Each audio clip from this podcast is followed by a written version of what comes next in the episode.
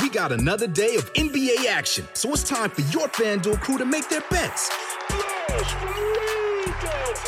You know that new customers who bet $5 get $200 back in bonus bets if you win. Make every night a watch party only on FanDuel. 21 plus and present in Virginia. First online real money wager only. $10 first deposit required. Bonus issued is non-withdrawable bonus bets that expires seven days after receipt. See full terms at fanduel.com slash sportsbook. Gambling problem? Call 1-800-GAMBLER. Llegó el 23 para la historia. El campeón de Roland Garros es Novak Djokovic. ¡Qué lindo!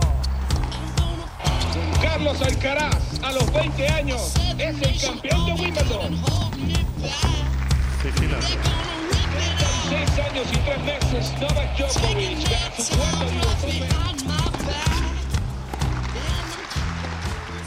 Bienvenidos todos a un capítulo más de Tenis Piochas. Esta es una de esas semanas que consideramos flojas, ¿no?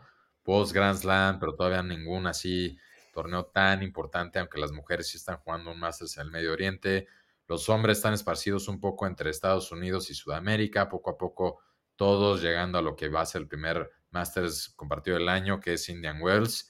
Entonces vamos a repasar un poco los resultados ver un poco también otras noticias del Medio Oriente que pueda amenazar las estructuras del, del, mundo tenístico como lo conocemos y ver qué más sale igual en la plática. Pero bueno, antes que nada, buenas tardes, mis queridos piochas, Lalo y Jor.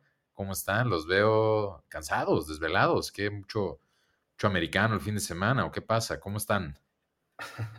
Todo bien, Rulo, gracias. Y no, bien, aquí animados por grabar. Como dices, hoy un episodio un poco corto y diferente porque hay torneos chicos, pero, pero bueno, voy a meter de lleno directo a los resultados del fin, donde Rivaquina le gana a Kasatkina 6-1-6-4 para ganar el WTA 500 de Abu Dhabi, su séptimo título, y luego Pliskova le gana a Ana Bogdan 6-4-6-3 para ganar el 250 de Cluj Napoca y su título número 17 en Rumanía. Y por el lado de hombres hubieron tres torneos. Primero Hugo Humbert, el francés, le gana a Dimitrov 6-4-6-3 para ganar el ATP 250 de Marsella y su quinto título. Luego Tommy Paul vence al estadounidense Marcos Girón 7-6-5-7-6-3 para ganar el 250 de Dallas y apenas su segundo título, sorpresivamente.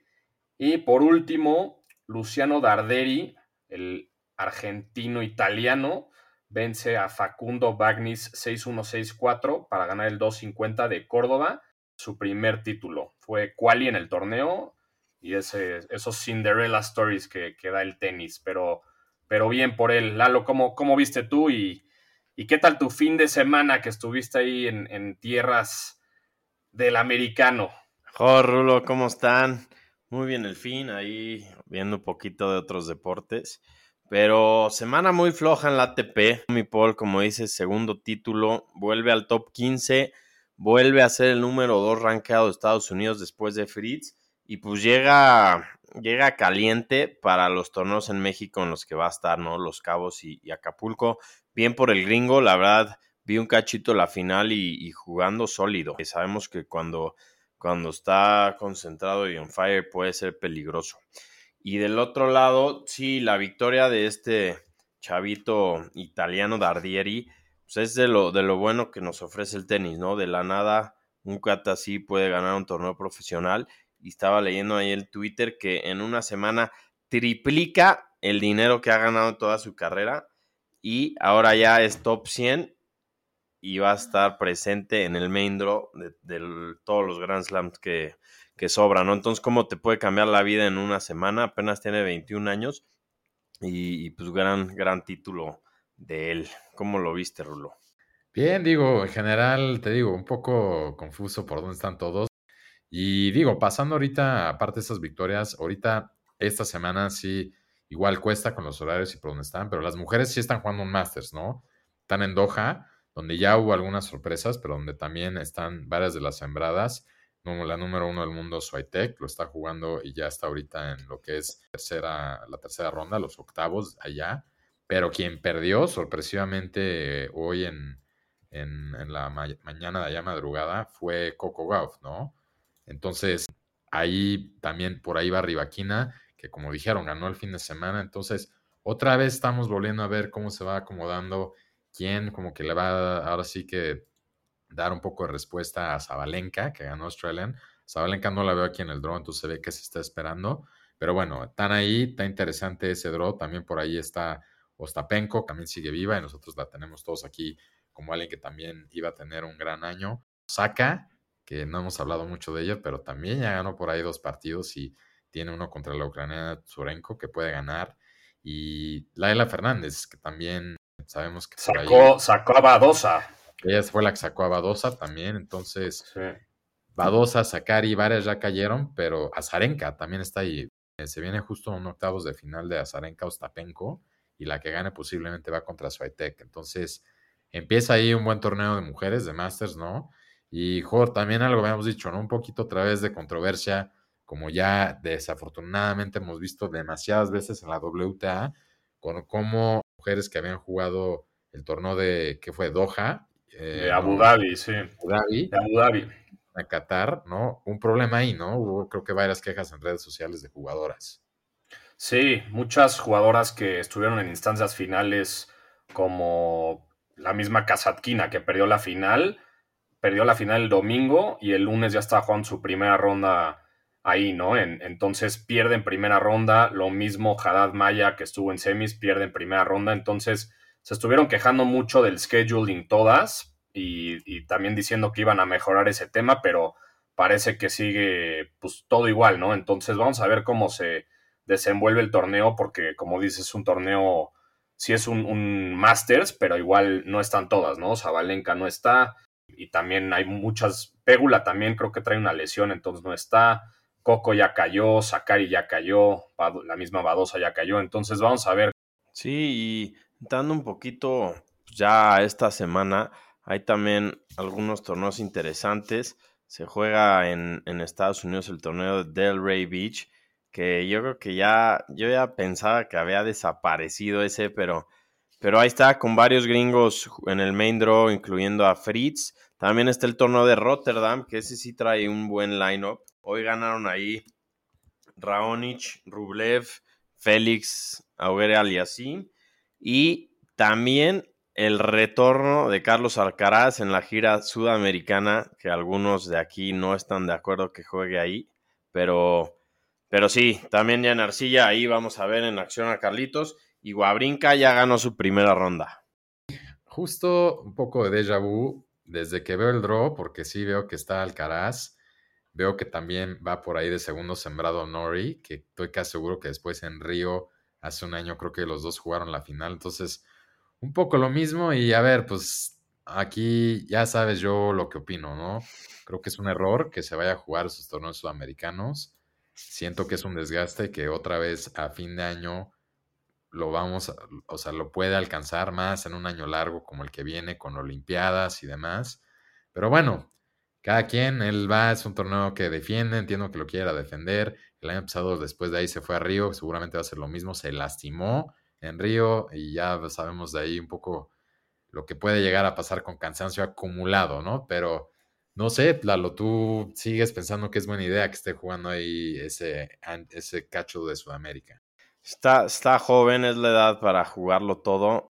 Tal vez sí podría ahorrarse un par de torneos, un par de torneitos ahí en, en el año, pero vamos a ver, vamos a ver, ya, ya está un año más con experiencia, ya sabe lo que es, entonces yo creo que no son tontos en su equipo y, y vamos a ver cómo va organizando todo su calendario.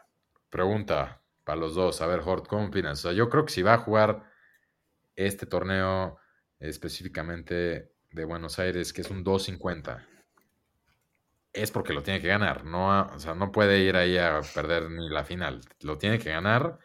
Y el 500 pues, está ahí, puede ser diferente o no, pero el 250 si estás ahí es porque pues, lo tienes que ganar. No sé qué más estás yendo a no, definitivamente lo tiene que ganar. Y si no lo gana, sí sería para mí pues un fracasillo, la verdad, porque no vas a jugar un 250 nada más porque sí, ¿no? Y, y me parece que lo defiende, ¿no? Este torneo. Sí, lo defiende. El año pasado llegó y lo ganó. Este año va a ser lo mismo.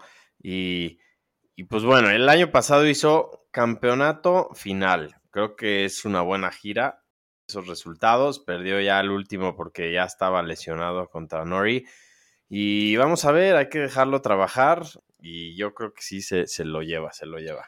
Oye, aprovechando el tema de Alcaraz, creo que salió con una declaración esta semana o la pasada en relación a las Olimpiadas, ¿no, Rulo? ¿Qué fue lo que dijo también para que toquemos Sí, ese también tema?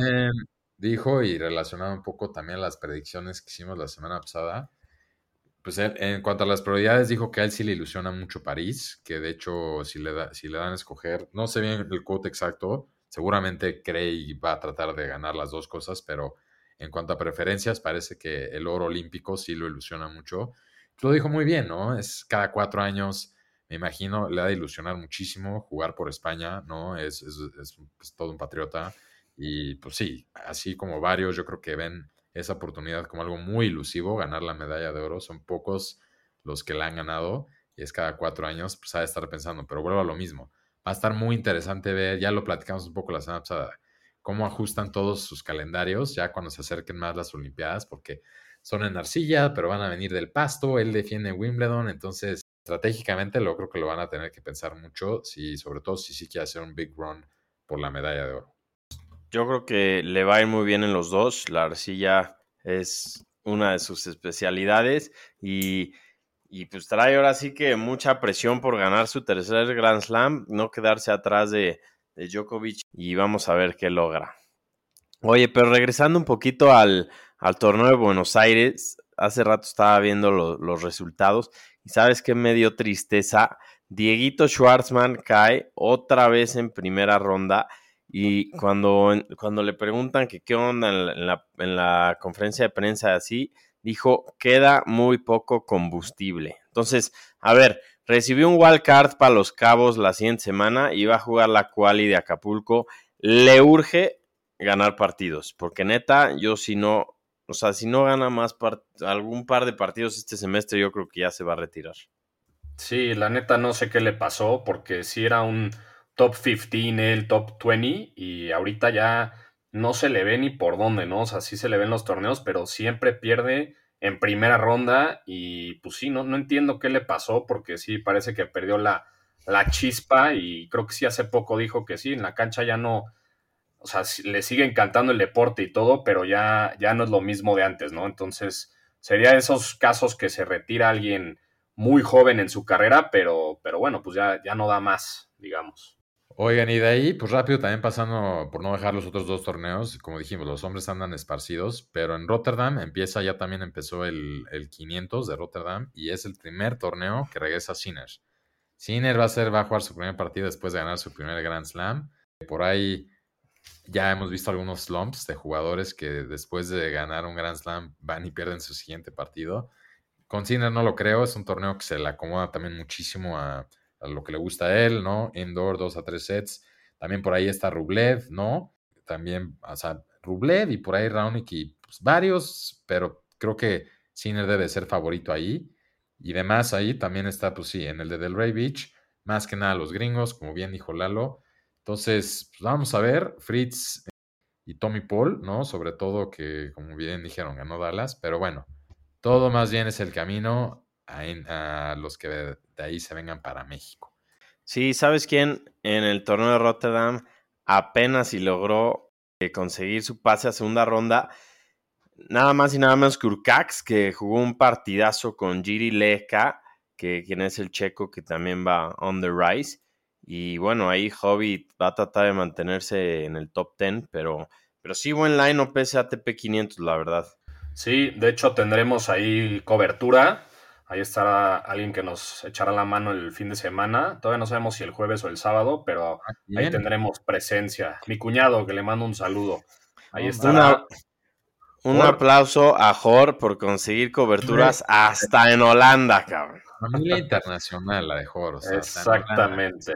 No, Exactamente. Oye, Lalo, y hablábamos de, del posible retiro próximamente del Peque Schwartzman, pero el que sí anunció ya su retiro, para algunos que nos escuchan sabrán quién es, algunos chance no, pero un favorito nuestro, Ernest Gulbis. Eh, la leyenda, la leyenda letona, o no sé cómo se dice a la gente de ese país, creo que es de Latvia, ¿no? Un jugadorazo que aparte de talento, talento dentro de la cancha y también fuera talento de fiesta, ¿no? Sabemos que es un jugador que nunca jugó por dinero porque venía de una familia de, mucha lana y que no tenía pelos en la boca. Tiene unas declaraciones bastante famosas que no las tengo a la mano, pero siempre criticaba que eran de flojera los jugadores top y que necesitaba más chispa y que todo era como, pues como, como que nadie era en verdad quien, quien era y pero un jugador muy peligroso, fue top 10, fue semifinalista en Grand Slam, entonces se le va a extrañar, ya no sé ni qué hizo los últimos años, pero, pero tuvo un par de años ahí que, fue interesante verlo jugar. Sí, y digo, se retira así como, pues vamos a empezar a ver varios de estos retiros. Ahorita que yo veo estos draws, veo varios nombres y a ver si este año no, no va a ser de, así entre lo de él o de Schwartzman y ya veremos quién es más. Los que no sé si se van a querer retirar por cómo están poniendo las cosas son los meros meros, porque vamos a hablar ahorita de lo que también tocamos un poco la semana pasada. Se anunció un poco, no un Masters, no un torneo así como tal, pero otro Masters así, otro tipo showdown, exhibición, pero esto ya se está saliendo un poco fuera de control. Arabia Saudita, el famosísimo Six Kings Lab, como de Reyes Magos, pero son seis tenemos la alineación de Rafa Nadal, Novak Djokovic, Carlos Alcaraz, Yannick Sinner, Danil Medvedev y Holger Rune, ¿no? O sea, esto podría haberles dicho que son los seis primeros sembrados de un Grand Slam, un Masters. Y todavía no sé bien, o sea, cómo se va a distribuir esa exhibición.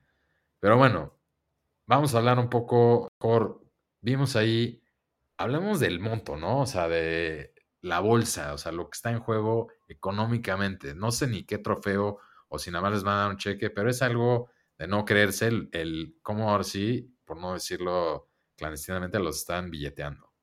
Sí, no, una locura lo que les van a pagar. O sea, van a cobrar fijo 1.5 millones de dólares solo por ir al torneo el ganador del torneo, como bien dijiste tú, no, no hay todavía el esquema ni cómo va a ser, pero el ganador se va a llevar otros 6 millones. Entonces, el en total, el ganador del torneo se va a llevar 7.5 millones. Eso es casi tres veces más que un premio de Grand Slam, ¿no? Entonces, es una locura, la verdad. Ya estamos empezando a ver que Arabia Saudita se está metiendo en todos los deportes. Lalo lo dijo la semana pasada, me parece que Seguramente veremos ya el anuncio de un Masters próximamente ahí, pero es una locura y digo, va a ser un espectáculo, un torneo con estos seis monstruos del tenis, ¿no, Lalo? No, es una barbaridad de estos montos, pues no, no se puede hacer nada. Obviamente todos estos jugadores van felices. Si tenían algún otro compromiso, casi que cancelan el contrato y lo pagan porque pues, difícilmente puedes luchar con, esta cantidad de dinero, pero a ver, al final pueden salir eventos interesantes, ¿no? No porque estén tirando el dinero a la basura significa que van a ser de mala calidad. Yo creo que poco a poco van a empezar a, hacer torneos pues, más serios y, vamos a darle oportunidad de, que lo hagan y, a ver qué pasa con, con, todo este dinero del Medio Oriente que está empezando a inundar ya también el tenis. Pero eh, sí es un tema, ¿no? Porque estaba viendo y el tour y los mismos slams deben estar muy preocupados, yo creo. ¿Por qué? Uno, porque los slams han de ver sus montos y han de decir, nosotros no estamos ni cerca de, pagar algo así. Una bolsa no le puedes competir a eso. Y dos, el tema también es, viendo cuándo se va a jugar, estos jugadores no podrían jugar ni Viena ni Basilea pues eso le pega también al Tour, ¿no? Son dos torneos también de fin de año donde también están compitiendo, porque imagínense un poco los efectos de... Sabemos que esos torneos al final, los que mencioné, viene y vacilar, luego se vuelven importantes cuando es el race, cuando estás tratando de competir. Entonces el hecho de que posiblemente no los jueguen por ir a cobrar esto, pues sí, yo creo que el Tour se está haciendo preguntas y como dijimos también en las predicciones la semana pasada, puede ser que vayan si ver institucionalmente si ven algún cambio. Money talks, básicamente, ¿no? Pero bueno, pues pasemos al- a los top 10, ¿no? Primero del ATP, número uno, Djokovic, le sigue Alcaraz, que básicamente le saca Djokovic 600 puntos al español, 3 Medvedev, 4 Sinner, 5 Rublev, 6 Zverev, 7 Holger Run, 8 Urcax, 9 Fritz y 10 Tsitsipas. Y por el lado de las mujeres, número 1 Swiatek, 2 Zabalenka, 3 Coco Gauff, 4 Rivaquina, 5 Pégula, 6 Ons Javer, 7 Qin Wensheng, 8 Bondrousova, 9 María Zakari y 10 Mushova. ¿No? Entonces así están los top 10. Todavía hay mucha diferencia entre casi todos los puestos, entonces no, no se va a ver mucho movimiento, pero básicamente así está los dos top 10. ¿Cómo los ven? Pues vamos a ver. eh, Yo, como dijiste, Rivaquina es la que otra vez está en el top 4. Está, entonces, en las mujeres me gusta porque veo Swiatek, Zabalenka, Goff y Rivaquina. Las que tenemos ahí, nosotros bien marcamos. Entonces, a ver qué pasa la siguiente semana con estos torneos que ya son más 500 y Masters. Y pues nada, señores, nos vemos la próxima semana. Ahora sí, cada vez más cerca de los torneos en territorio nacional que también vamos a estar cubriendo. La siguiente semana damos el preview de los cabos que ya va a haber empezado, pero pues ahí va, va a ser todavía temprano para ver qué va a estar pasando. El análisis a fondo. Pero bueno, señores, ya nos vamos y les mando un gran abrazo. Venga, un fuerte abrazo. Bye.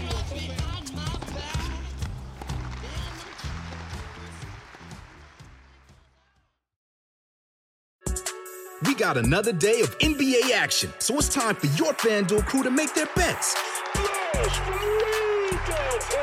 You know that new customers who bet $5 get $200 back in bonus bets if you win. Make every night a watch party only on FanDuel. 21 plus and present in Virginia. First online real money wager only. $10 first deposit required. Bonus issued is non-withdrawable bonus bets that expires seven days after receipt. See full terms at fanduel.com slash sportsbook. Gambling problem? Call 1-800-GAMBLER.